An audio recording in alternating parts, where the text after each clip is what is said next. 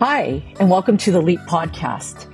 LEAP stands for Leadership Education for Asian Pacifics. I'm Linda Akutagawa, your co host. And I'm Yan Na, your co host for the LEAP podcast. Welcome to season three. Our theme this season is centered on identity within a leadership context and how we, as Asian Americans, Native Hawaiians, and Pacific Islanders, navigate the complexities of our worlds as leaders through the lens of identity. Our hope for all of you who are listening to us is that these conversations spark new ideas and you're able to apply them in your own life. Hi, everyone. Thank you. and Welcome to our podcast. Jan, I'm so excited that we're together here and we are going to be having this fabulous conversation with the very first Asian American poet laureate for California, Lee Herrick. Lee, thank you very much for spending time with us and being here with us. We're really appreciative and looking really forward to this conversation with you. Thank you for having me. I'm honored to be here. And Lee, I just wanted to say I'm so happy to see you again. The last time you and I saw each other, I think it was sometime maybe 10 years ago. and you haven't changed. You still look great. So thank you again for making the time. And we're so excited to learn more about your experience as a poet, a writer, a creative, and the theme for today is really about pursuing an artistic life as an Asian American poet.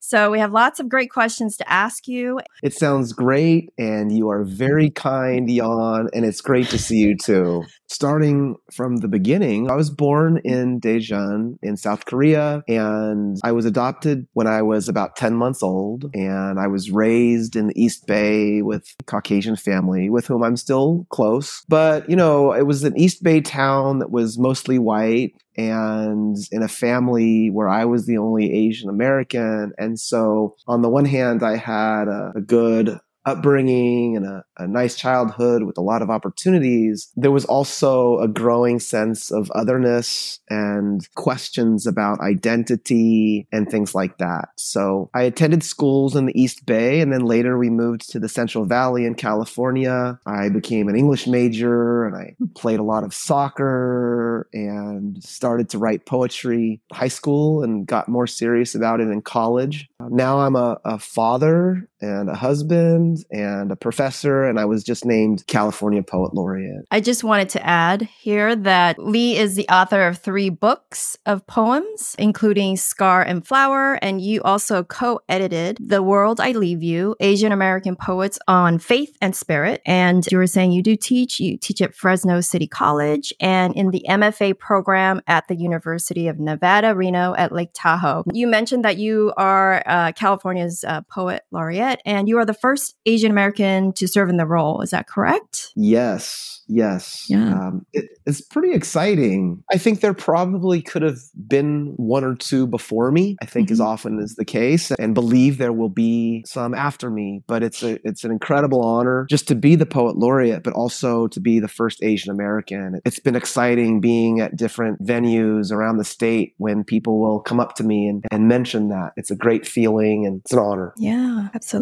Those who are listening, you know, I think we've heard poet laureates. What does it mean? Like, what does a poet laureate do it's a good question. So typically, a poet laureate will advocate and educate and try to inspire communities, whether it's a school or people at a public library, or I've been speaking to city council and government officials. I was last week speaking at a state prison. So, really, as far and wide as, as one can to advocate for poetry. But I think most states have a poet laureate, and many countries it's a designated appointment. Usually it's the mayor. In my case, it was Governor Newsom's office and Governor Newsom who appointed me after I was nominated and made it to the final phase where his staff got involved. It's just a lot of advocating for poetry wherever we can. I believe you were the poet laureate for the city of Fresno too, since you mentioned uh, most cities have it, which I never realized until I started to really read your bio and I thought, wow, this is really interesting that a city would also have a poet laureate as well too. A lot of cities have poets laureate. Sometimes it's a county. You know, I've been traveling and a lot of the bigger cities have them, but small towns like Lakeport County up in Northern California. And it's it's a way for poetry to make its way into the fabric of community. The arts go a long way in inspiring and providing opportunities for people. They're important positions, and I'm glad that more people are finding out about them. Lee, you mentioned earlier that you had played soccer as you were growing up. I was curious what how did poetry come into your life? Does, is it related to soccer at all? It's a good question. Yeah soccer was always a big part of my life. I grew up playing soccer and played it all through high school and four years of college and very low level semi-pro club soccer. And there was this visceral freedom and liberation and exhilaration I felt when I played mm-hmm. soccer. I don't know if you're still involved with dance, but I remember you used to be very physical too. And with dance and soccer and things like that, I, there's just this combination between the physical and the mental and the spiritual that took over me when I played soccer. I mean, now I couldn't sprint if I had to. but still it's a big part of my life. And so poetry came along probably a little bit after music, where, uh, you know, the same time when I was playing soccer as a boy, I loved music and music lyrics. I mm-hmm. would write down all the lyrics to my favorite songs, listening to Americans' yeah. top 40 on the weekend and and then I discovered in high school, I discovered rap and punk. And at that hmm. time, you know, I had a fair amount of anger and it hmm. probably related to my adoption that was starting to surface. And those emotions that I didn't have a place for, I Yep. had a hard time talking about grief and loss and anger. The music and then eventually the poetry was the place for that. I could read it and I could relate to the writers and the songwriters. And then when I started to write it, I felt that same kind of visceral, physical, mental change mm-hmm. and kind of a, a sense of freedom when I wrote. Mm-hmm. And so I don't know if that's a, a, direct link to soccer, but definitely became a part of of my life that's that's been pretty mm-hmm. transformative for me. Oh, that's great. I love that you were thinking about linking it to soccer. I wonder if anything has to do with like one is in the physical realm and the other is more in the emotional and it's not a tangible realm. So there are two ways for you to express yourself in some mm, ways. Could yeah. be. I was curious. We are actually talking Linda and I were talking about, you know, just this idea of poetry and identity and if the two are complementary in some way. So did poetry poetry help you to connect with your identity in some way? Definitely. Especially, I think, as an adoptee, although I think poetry can help any person with mm-hmm. identity. But as an adoptee, I didn't have those cultural or historical or even familial stories as part of my upbringing. So my identity was shaped by the people around me as they saw me. So American, somebody without an accent, somebody mm-hmm. who they could relate to on their terms, which in my case was often whiteness. And what I realized was that as much as they were seeing me like that, that's not who I was. And it started to change how I saw myself. In other words, I started to see myself as more Asian American as I got older. And poetry was one of the main ways I started to learn about myself, about Asian American identity and culture just by reading other writers and definitely starting to write it myself. I think that's where we begin to discover more about ourselves is, is through the writing. And so mm-hmm. absolutely very formative for me as an Asian mm-hmm. American and as a poet. This is so interesting and uh, so many questions that I want to ask about. Well, one, when you were speaking about not having the the kind of the cultural or familial stories and that I think what I heard you say is your identity was shaped by the people around you. And I thought I heard you also say that you were seen as, I'm going to just say quote unquote American, which as someone who phenotypically presents as Asian, did you feel that you were seen as quote unquote American because of your family, your white family, or was there something else? And I, and I think I asked this question because I feel like this is part of the struggle for particularly, I think Asian Americans and I think Latinos as well too, of not ever being American enough, that we're always going to be questioned about our Americanness. We're always something else first and we're not allowed to just be American. And that was really interesting hearing what you were saying about that. And if you don't mind maybe elaborating more on that, that would be really uh, mm. fascinating to hear your perspective. Yeah. To your question, it was mostly by my relatives i think my my white family who would say we see you as american. And often transnational or transracial adoptees are told this especially when i was growing up in the 1970s which sort of mirrored the language of the day which is we don't see color. We're all one and other very well intentioned phrases like that. However, as I think we know, those also serve as a kind of erasure. And in my case, it was an erasure of my Koreanness, my Asianness. So it was well intended, but very confusing for an Asian American kid in an all white family. So there's that level of it. Another level of it now you have me thinking about, Linda, and it's a good question, is that when I look at you or Jan, I see American also. I see Asian American, mm-hmm. but I also see American in the same way that I might see people from other backgrounds. One thing that poetry did for me was allow me to tap into a kind of politicized consciousness that has made me less afraid to call out questions of identity. So, for example, an Americanness, a sense of belonging. Mm-hmm. So, for example, one thing I used to be asked a lot was, Are you from South Korea or North Korea? And I used to feel like I had to answer that. And I used to sometimes even want to answer that to make the other person feel at ease that I wasn't from North Korea. Well, now I think mm-hmm. completely think that's a loaded question. And now I don't answer it. I say I'm Korean, or, or I might say I'm South Korean. But when I see a person ask mm-hmm. if I'm from the North with this fear and all of those stereotypes or the things that they've seen in the media, I just don't answer it. Those things are complex. Uh, I think it's mm-hmm. organizations like LEAP and others and so many people that are changing the way we see not only ourselves, but also our sense of belonging here. And hopefully along the way, changing how others see us too. So we don't have to continually justify our existence, our place, and uh, who we are. Great.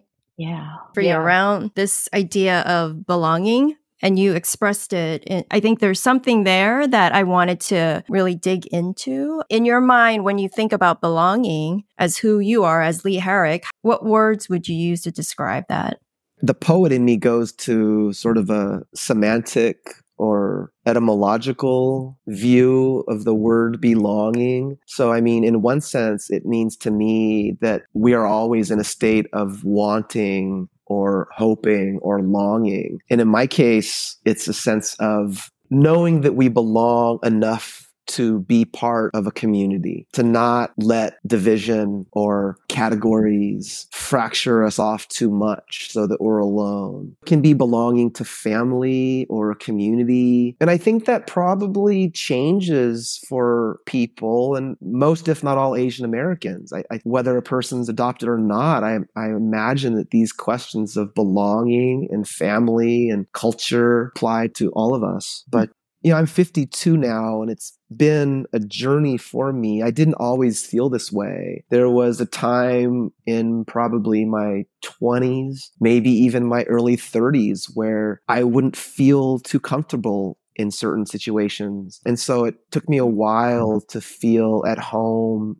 with my Asian American identity. And I think each of us is unique and, and that's as it should be. But I hope fewer and fewer of us feel isolated and alone. Mm-hmm. Yeah. Lee, because you talked about semantics, I am curious about the act of writing poetry and how you came to write poetry to begin with. What is that like? You know, how do you mm. write those few sentences down where you're like, all right, I'm writing poetry now? Especially um, because you said you started in high school and, you know, high school kids and poetry is not something that I oftentimes connect or imagine. Yeah.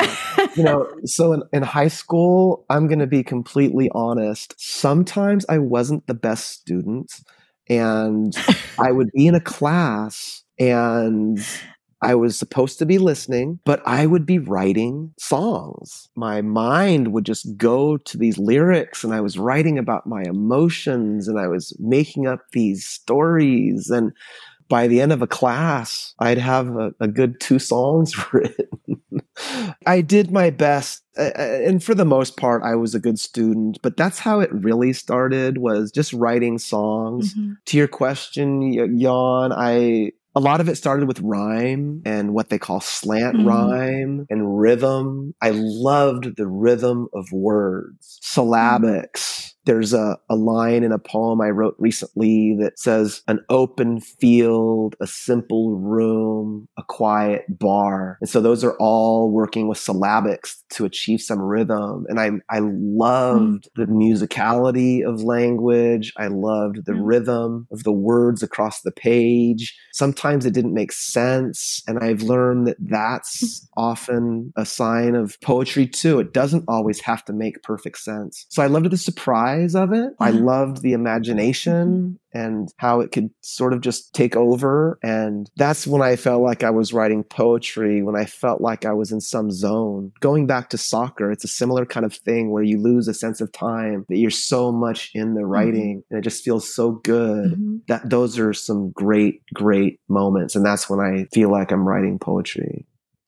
I like writing and yet poetry was a form of writing that I could never, I think, connect with or understand. And, and maybe part of it is because it felt like, you know, in school, you know, they, they almost tell you there's a certain way to write quote unquote poetry. And what you're describing really just upends everything that I feel like I was taught about what poetry is mm-hmm. supposed to be like. And I got your book, This Many Miles from Desire. And one of the things that struck me is just how different the poetry in the book book is just from not only just length and what you talk about, but just even the structure of it. And it was really interesting. And I never knew poetry could be like that. It does make me wonder. I mean, you know, with what you're saying, and maybe it makes sense, you know, like the songs, it's just writing from, from songs instead of writing to just write. But if I can ask you, were you ever attracted to like more long prose, you know, like long text narrative kind of writing versus the poetry because you, you shared that, you know, you were making up stories.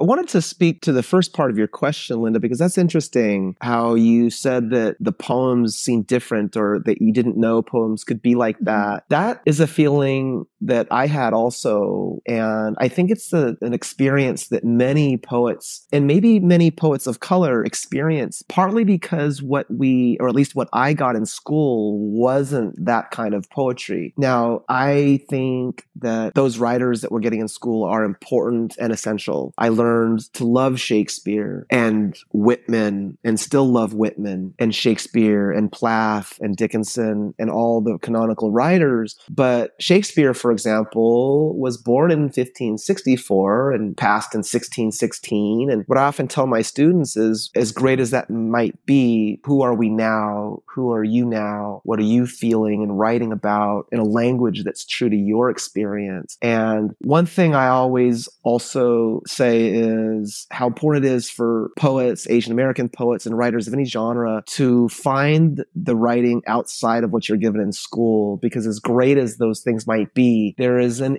infinite number of writers outside of a syllabus that are amazing and essential and, and can really enlighten us. So, yeah, I was writing things, I was trying to be true to myself. And so, have I written in longer forms or prose forms? I've tried. I've got friends and read other genres pretty regularly, but the attempts that I've made have slowly trying to chip it chip away at a memoir, but it's a challenge instrument, if you will. I, I, feel like it's a different way of seeing and a different way of crafting a story or an idea. So those things have been difficult for me. I, I feel like I'm a poet, like a drummer might feel like she's a drummer as opposed to a guitarist, but I want to play the guitar because I think the memoir at least is allowing, it's stretching me in a way that it's different than in a poem. I'm hoping I can put some more time into that. I think one of the things that I, I'd be curious about is how supportive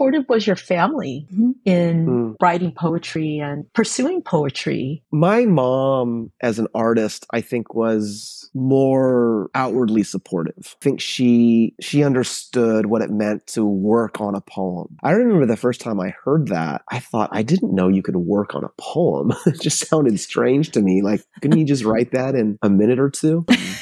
she was she was supportive. My dad, I think it took him a little longer to understand, you know, he's in the finance world and financial advising and investments. And I remember when I told him I was changing my major from business to English, it was just this silence in the room. he he wanted me to be able to support myself. He wanted me to be able to get a good job which I can respect as a parent mm-hmm. now, mm-hmm. but I've believed that I would be able to get a job. It might not be the direct route. I think the arts sometimes are a little less linear in financial stability, but there are many ways to have financial stability and other kinds of stability through the arts. So, yeah, they were supportive. My dad supported me. He still comes to my readings when he can, but I think he's also glad that I have a job and can pay my mm-hmm. bills.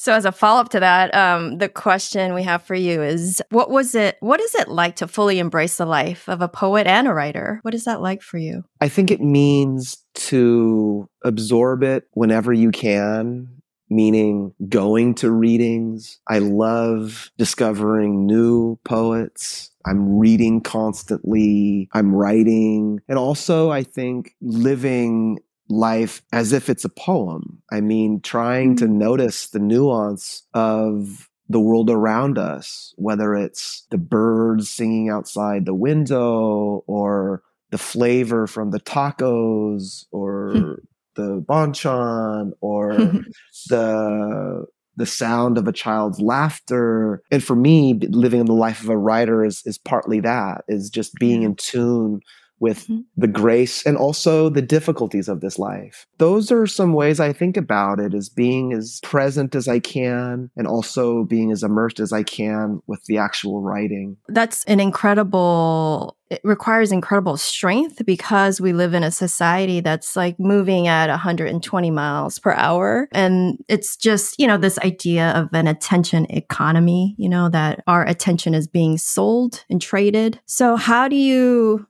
stay present? How do you minimize distractions on a daily mm. basis? It's a great question. And whereas I am trying to be in tune with the natural world and be present, of course, I'm also plugged in in a lot of ways that these days it feels like you need to be, of course, email and podcasts and, and things like that. For me, one of the most helpful things has been to know very clearly what is important and what I value and what is less mm-hmm. important and what I don't value as much. I've really discovered the truth in the adage that time is money mm-hmm. and I'm I'm very protective of my time. And that allows us I think to recognize more of what is the noise and what I don't want to put my attention to. So I think priorities can help clarify. I also think about honor and what I want and what I hope for and, and trying to be present. Yeah. As much as this laureateship has me traveling, there's no reading or no event that would ever take precedence over, for example, if my daughter needed me for something. And so having those things really clear family or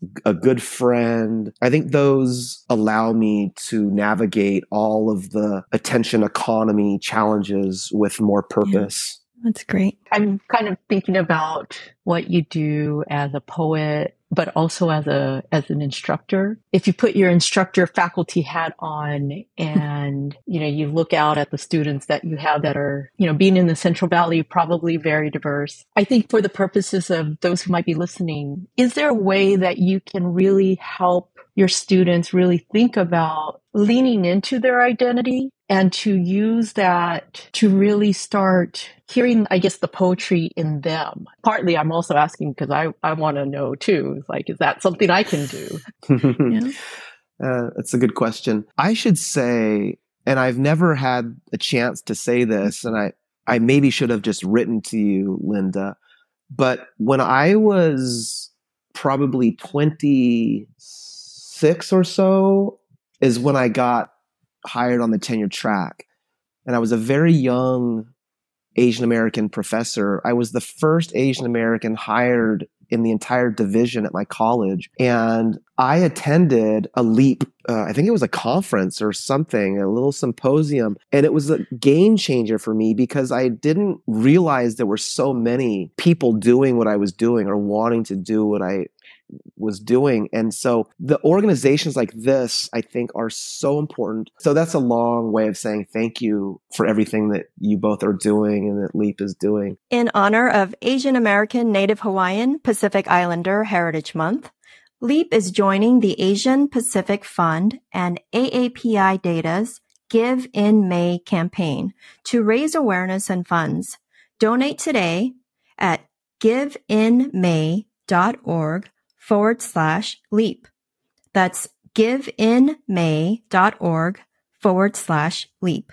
Thank you. With students and Asian Americanness and leaning into their own sense of self, whatever that might be, I think just having that awareness and having that as a guidepost for you for any person working with young people or students of any age is half the battle, as they say, because you can enter every interaction like that. For example, they want to be in entertainment or the arts.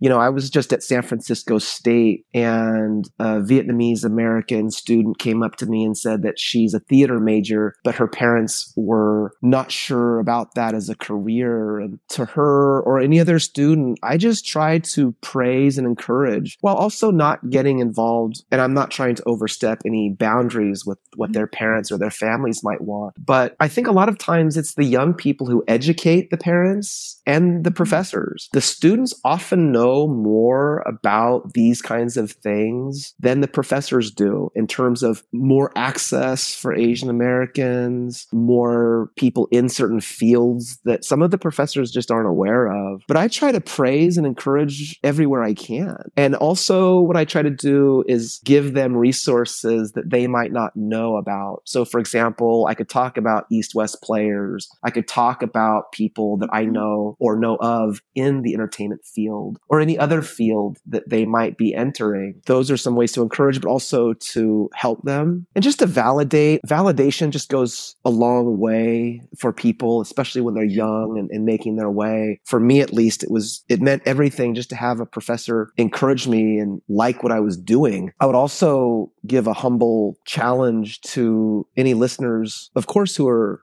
Asia Pacific Islander, but also who aren't Black, Latino, Native, white, that you can also encourage folks along the way. And hopefully you have some resources to recommend to these students. And, and I think they'll sense that and they'll have an impact. Lee, I love what you said about supporting and validating your students and encouraging them while maintaining a sense of boundary. How do you push them and challenge them so that they become better instead of just staying where they are in terms of their skill or strength or talent? How do you encourage them to mm. get better? And by get better, you mean just keeping on in the directions they're going and growing academically?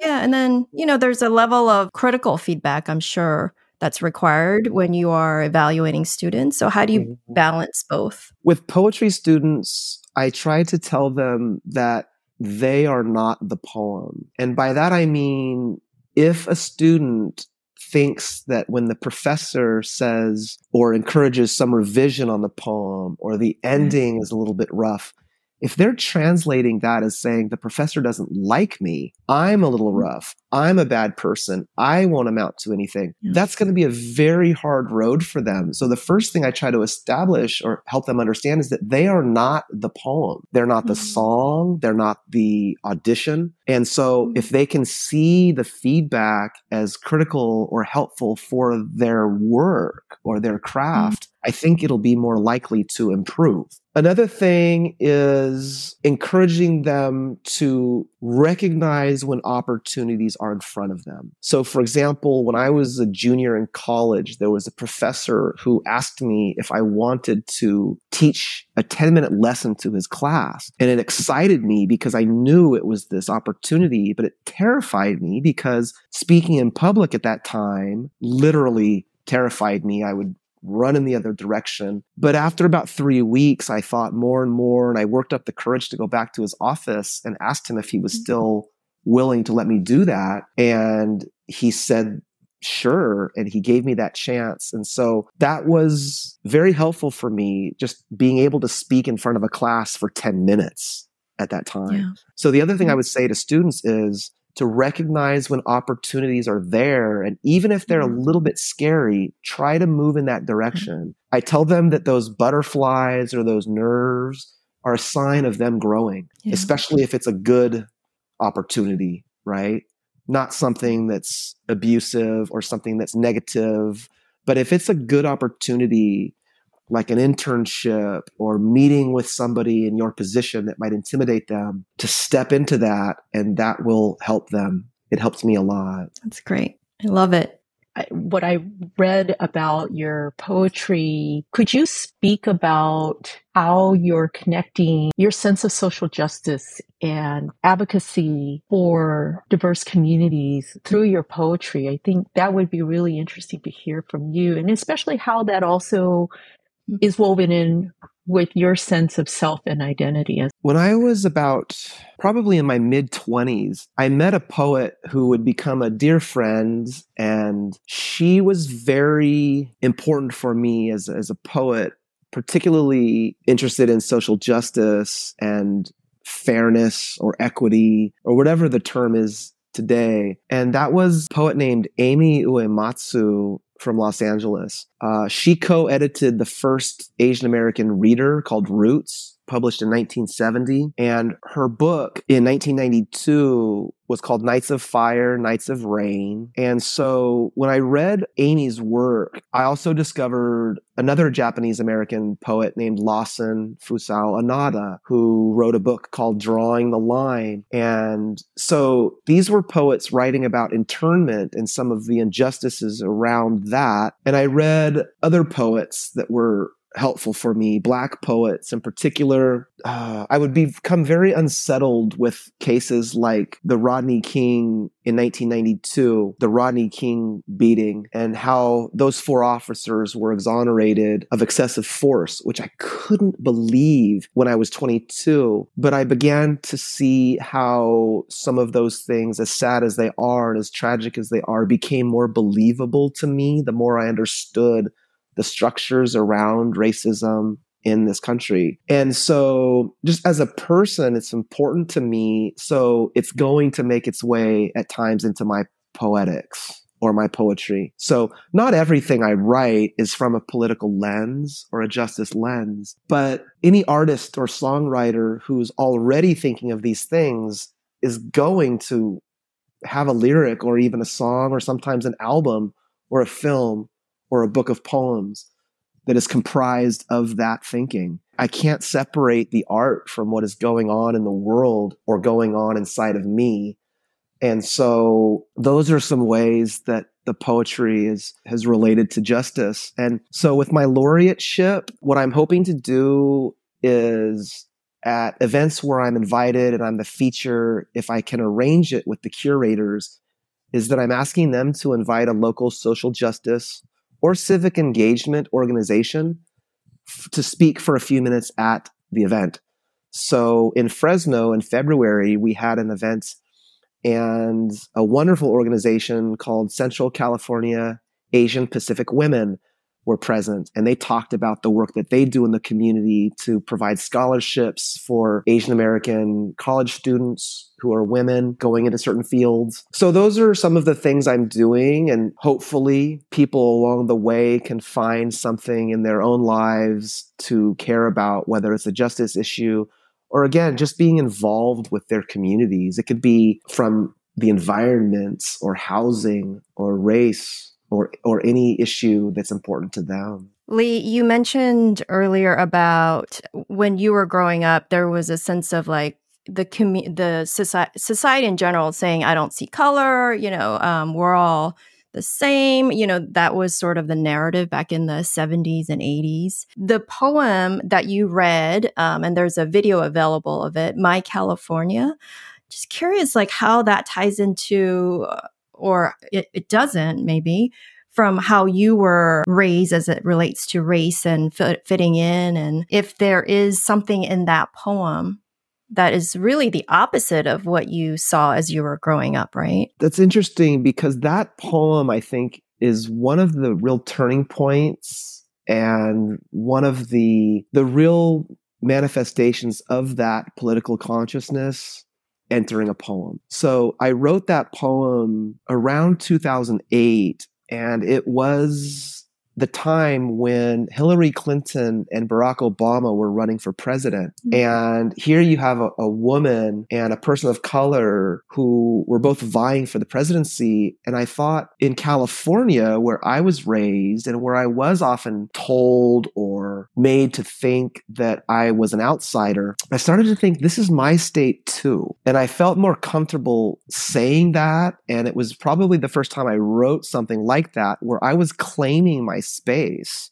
mm-hmm. unapologetically and not only claiming it, but also speaking about how I envision it being or changing and what I wanted to mm. see. And so I think that's something to think about, especially for any person who's feeling like that at times. And be easy for me to say, well, just do this because I did it. And I, I don't ever like to say that. I think that each of mm-hmm. us is different and it's different for different reasons. But I believe deeply and firmly that we are all Californians and that we have the mm-hmm. right to this space to mm-hmm. exist without violence, aggression, and also to exist being heard for our views and being respected as much at the table as any other person in that room. I hope that we're getting there, but that poem was was one of the ways I was trying to express that. Yeah. I really love that poem. As we were stalking you, you know, behind the scenes, it was one of the videos that came up and I loved it. And it is available on YouTube, I think. So there's a question that, and you actually brought it up as we were having the initial conversation with you about joining the podcast. You mentioned that a creative life requires a longer journey. And what has been most surprising to you about your own journey onto this mm. creative life that you're in?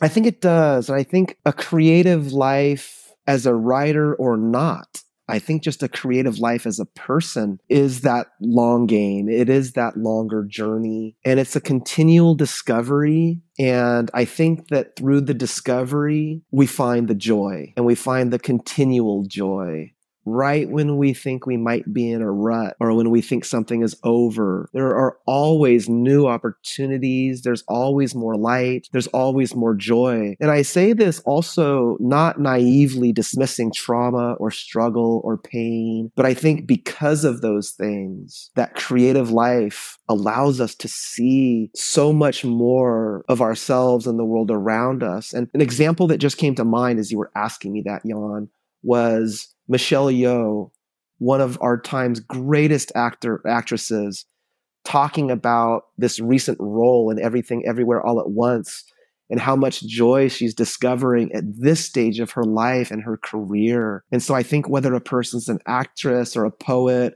or a teacher or whatever, I think that creativity is a restorative, rejuvenating, beautiful force in our lives that that I hope everyone can tap into. There's something to be said about what you just said about this creative life and perhaps the journey that individuals go through. Given where you are at your stage in life, do you feel like you're rediscovering a new joy for yourself mm. in this creative life? Gosh, these are good questions. I've always found joy in meeting different people. Even though I'm a bit of an introvert, I really do love that and at this stage of my life, I would say that's being sort of rediscovered and, maybe in more depth. Uh, and it might be just because I'm traveling so much now with the laureateship, but also how people are engaging with me I don't know why this comes to mind, but last week when I was reading at the state prison, one of the people read a poem of mine and he asked me what it meant. And I said it was about the joy, but also the difficulties and pain of, of having a birthday as an adoptee, where I didn't know exactly if it was my birthday. And in the poem, there was a scene with a match and a flame. And I,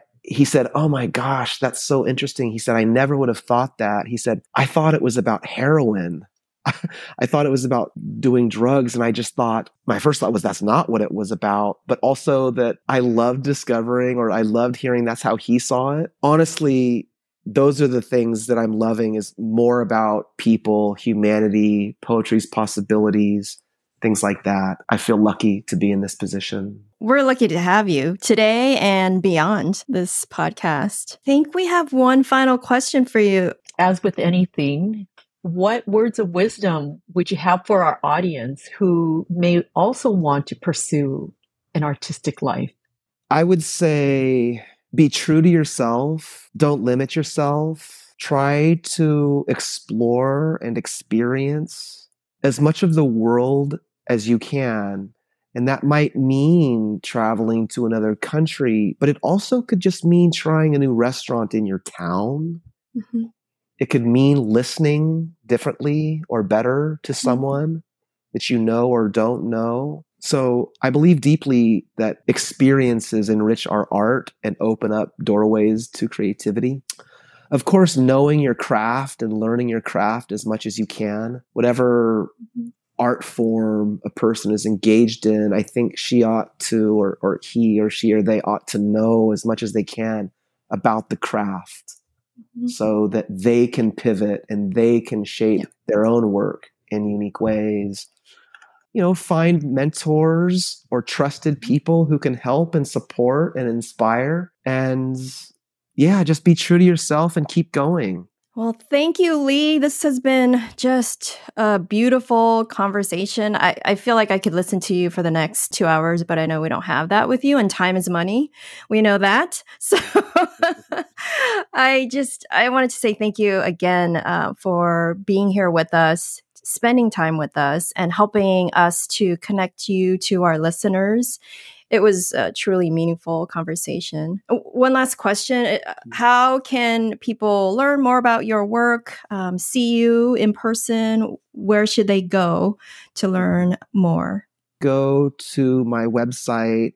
It's leeherrick.com. There's a calendar of events there. I'm also on Facebook, and the California Arts Council will also have a schedule up for me soon. And Vaughn, I just want to say thank you so much and Linda, thank you for having me. It's an honor and uh, very grateful. So thank you.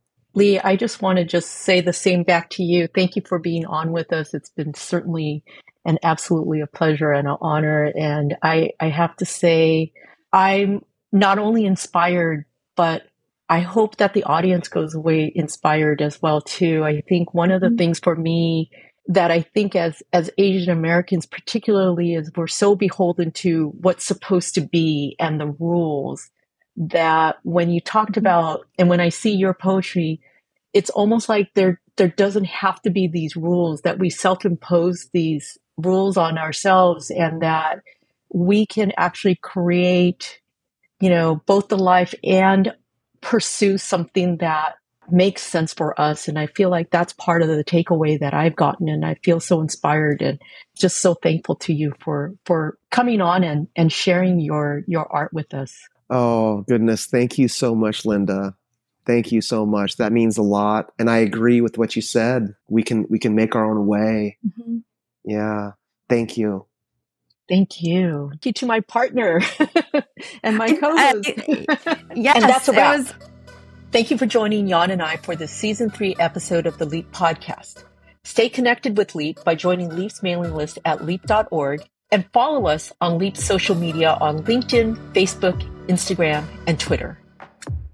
And if you really enjoyed this podcast, please donate to LEAP. Thank you all for tuning in today. We look forward to being with you next time.